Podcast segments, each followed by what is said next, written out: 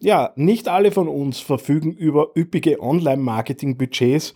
Umso wichtiger ist es dann natürlich mit den eigenen Inhalten und Möglichkeiten möglichst viel rauszuholen und äh, euch da ein paar Ideen und Impulse mitzugeben. Ich habe mir gedacht, das könnte ein schöner und würdiger Abschluss für das Jahr 2019 hier im Podcast sein. Kurzes Intro, dann geht's los.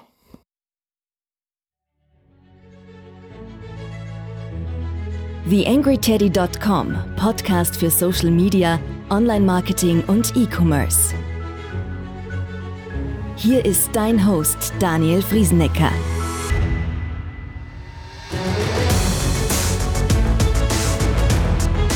Ja, bevor wir reinstarten mit drei Tipps rund ums Low-Budget-Marketing, möchte ich noch ganz kurz äh, mich bedanken bei euch für den großartigen und tollen Zuspruch, den ich für die Angry Teddy.com und all das, was ich hier jetzt so ein bisschen neu auf die Beine gestellt habe, bekommen habe. Ähm, das Ganze ist jetzt gegipfelt darin, dass ich mein Teddy Lab am Hafen, das Office von theangryteddy.com, jetzt gestern aktuell fertiggestellt habe. Äh, diejenigen von euch, die mich auf Facebook verfolgen, haben dort ja auch ein kleines Video dazu gesehen. Äh, freut mich natürlich, da jetzt äh, nochmal ein bisschen anders aufgestellt zu sein äh, wie vorher. Ich hatte ja auch vorher Büroräumlichkeiten, die aber jetzt noch nicht ganz dem entsprochen haben, was ich mir äh, vorgestellt habe. Das, was jetzt vorhanden ist, ist ein ordentlicher Schulungsraum, die Möglichkeit, Coachings äh, anzubieten, sowohl mit Teams innerhalb von Unternehmen als auch offene Veranstaltungen werden kommen. Das Ganze immer im kleinen, überschaubaren Kreis. Äh, und ich freue mich schon sehr darauf, viele von euch im nächsten Jahr hier begrüßen zu dürfen.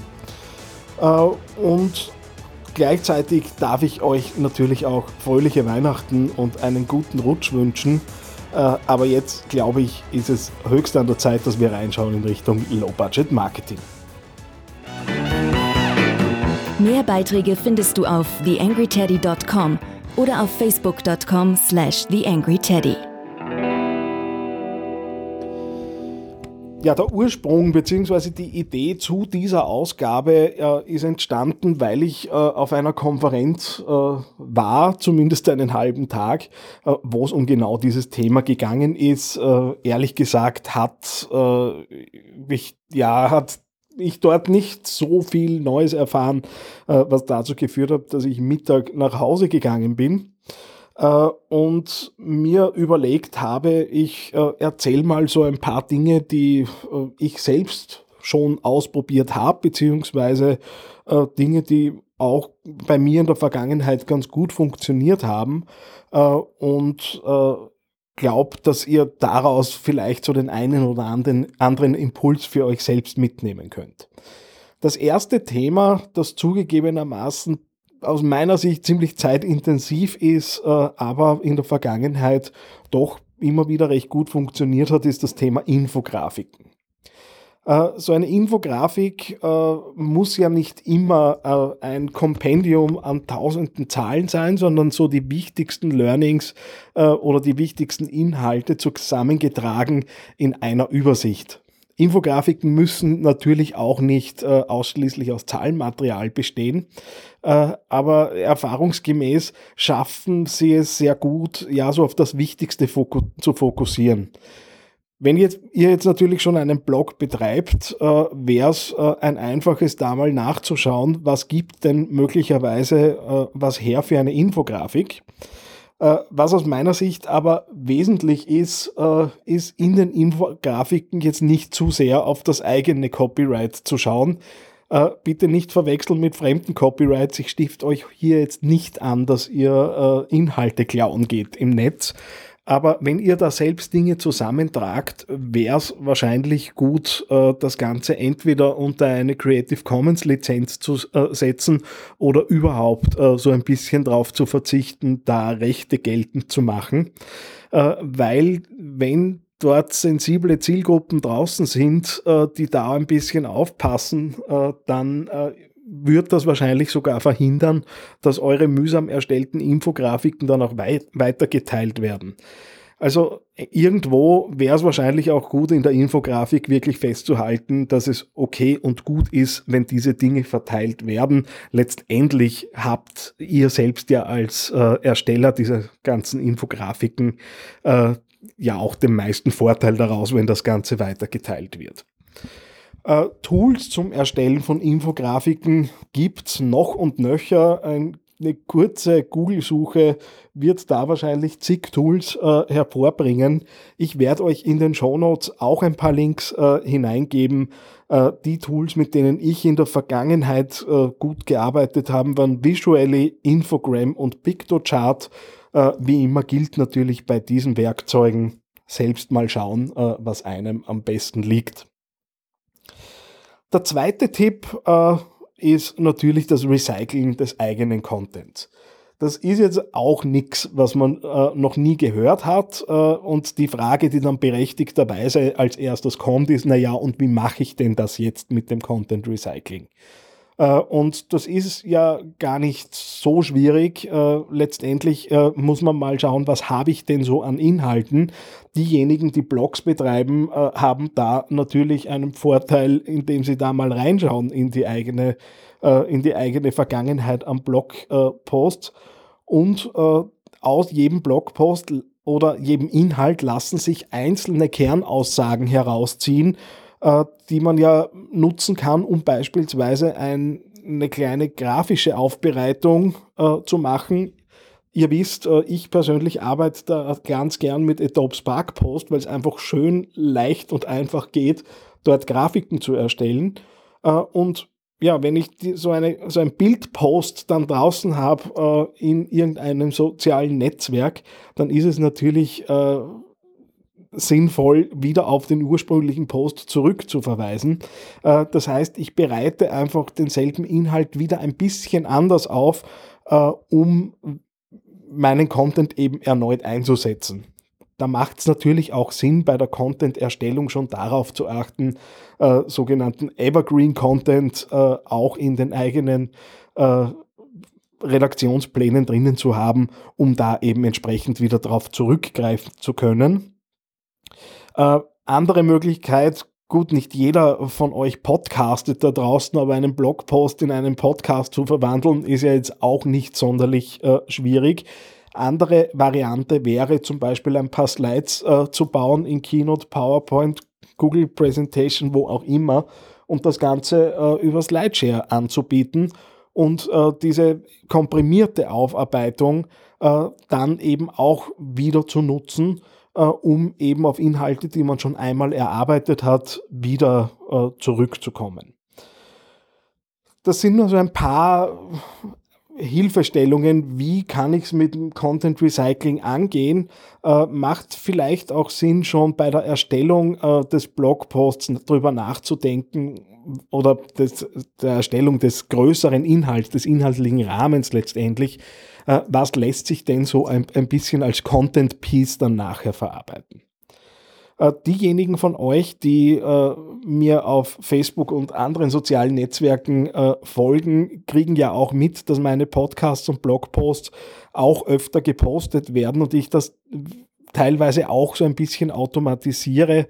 Äh, Habe es auch schon mal vorgestellt mit Missing Letter kann ich ein und denselben Inhalt, der über meinen RSS-Feed ausgelesen wird, immer wieder posten in verschiedenen Zeitabständen und auch jeweils unterschiedliche Bilder hinzufügen, was dazu führt, dass ich üblicherweise einmal einem äh, Podcast dort einpflege, äh, bis zu aktuell sind es bei mir maximal neun Mutationen desselben Inhalts äh, eben erstelle und dann über den Zeitraum von einem Jahr diese Inhalte immer wieder poste in verschiedener Intensität. Also das nur so ein bisschen äh, ein Denkanstoß, wohin es da gehen könnte. Ja, der dritte und letzte Punkt, den ich hier im Podcast heute noch besprechen möchte, ist das Thema Empfehlungen. Äh, und ich beobachte immer wieder, dass Unternehmen nicht wirklich nach Empfehlungen fragen, beziehungsweise das auch nicht wirklich automatisieren, wie komme ich denn an meine Empfehlungen. Und auch da äh, nutze ich persönlich was sehr Einfaches. Äh, jedes Mal, wenn ich eine Rechnung verschicke, äh, ist auch in dem Mail, in dem eben die Rechnung dann angehängt ist, äh, die Bitte bei entsprechender Zufriedenheit mit der Zusammenarbeit äh, darum, eine Google-Bewertung oder eine Facebook-Bewertung zu bekommen. Äh, und das ist letztendlich sind es zwei, drei Klicks äh, für den User, der da auf der anderen Seite sitzt, äh, sorgt aber natürlich dafür, dass man entsprechende äh, Social Signals äh, aufbaut äh, und natürlich auch automatisiert so ein bisschen Feedback zurückbekommt.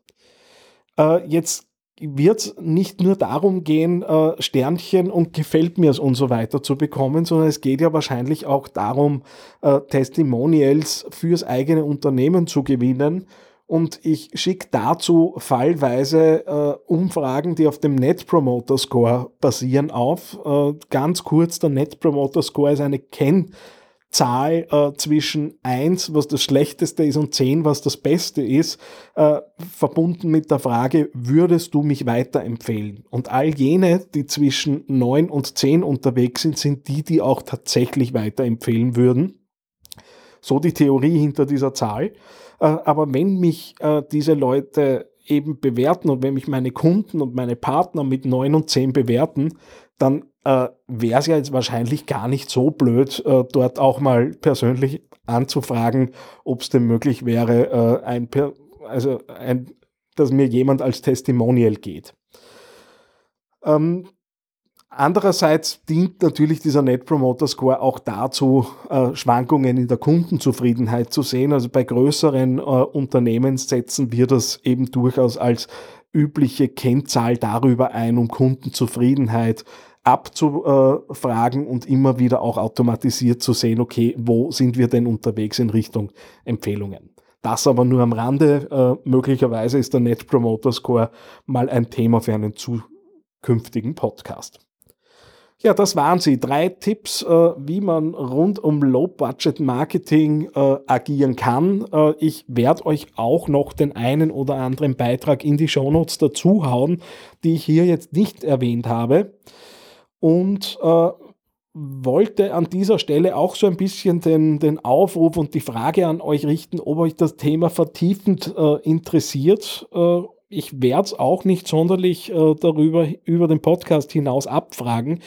Äh, sondern äh, die Frage geht jetzt wirklich mal exklusiv an die Podcast-Community hier beim Teddy äh, und würde mich freuen, wenn ich da so das eine oder andere Signal von euch in Form von E-Mails, Nachrichten, Kommentaren, was auch immer bekomme, äh, weil ich vorhabe, zu dem Thema mich ein bisschen zu vertiefen und da auch das eine oder andere dann nächstes Jahr eben bei mir hier im Office anbieten. Äh, zu wollen und darum würde es mich freuen, wenn ich da so ein bisschen was höre von euch. Ja, das war's dann damit fürs Jahr 2018 mit dem Podcast hier auf TheAngryTeddy.com. Ich darf euch fröhliche Feiertage wünschen, ein paar ruhige Tage, die euch dabei helfen, wieder Kraft, Energie, Inspiration, Kreativität fürs nächste Jahr zu finden. Wir hören uns dann im Jahr 2019 wieder. Bis dahin alles Gute, euer Daniel Friesenecker. Eine kleine Bitte habe ich noch an dich. Wie du dir vorstellen kannst, geht ja auch einiges an Zeit in die Erstellung des Podcasts hier auf theangryteddy.com. Wenn du diese Arbeit unterstützen möchtest, dann geh doch bitte auf iTunes und hinterlasse dort eine 5-Sterne-Bewertung oder eine Rezension. Das begünstigt die Sichtbarkeit dieses Podcasts in den Charts und sorgt dafür, dass weitere Hörer auf diesen Podcast aufmerksam werden. Ich würde mich sehr freuen, wenn du mich da ein bisschen unterstützen kannst und dir kurz ein paar Sekunden Zeit nimmst, um da die Bewertung zu hinterlassen. Vielen herzlichen Dank.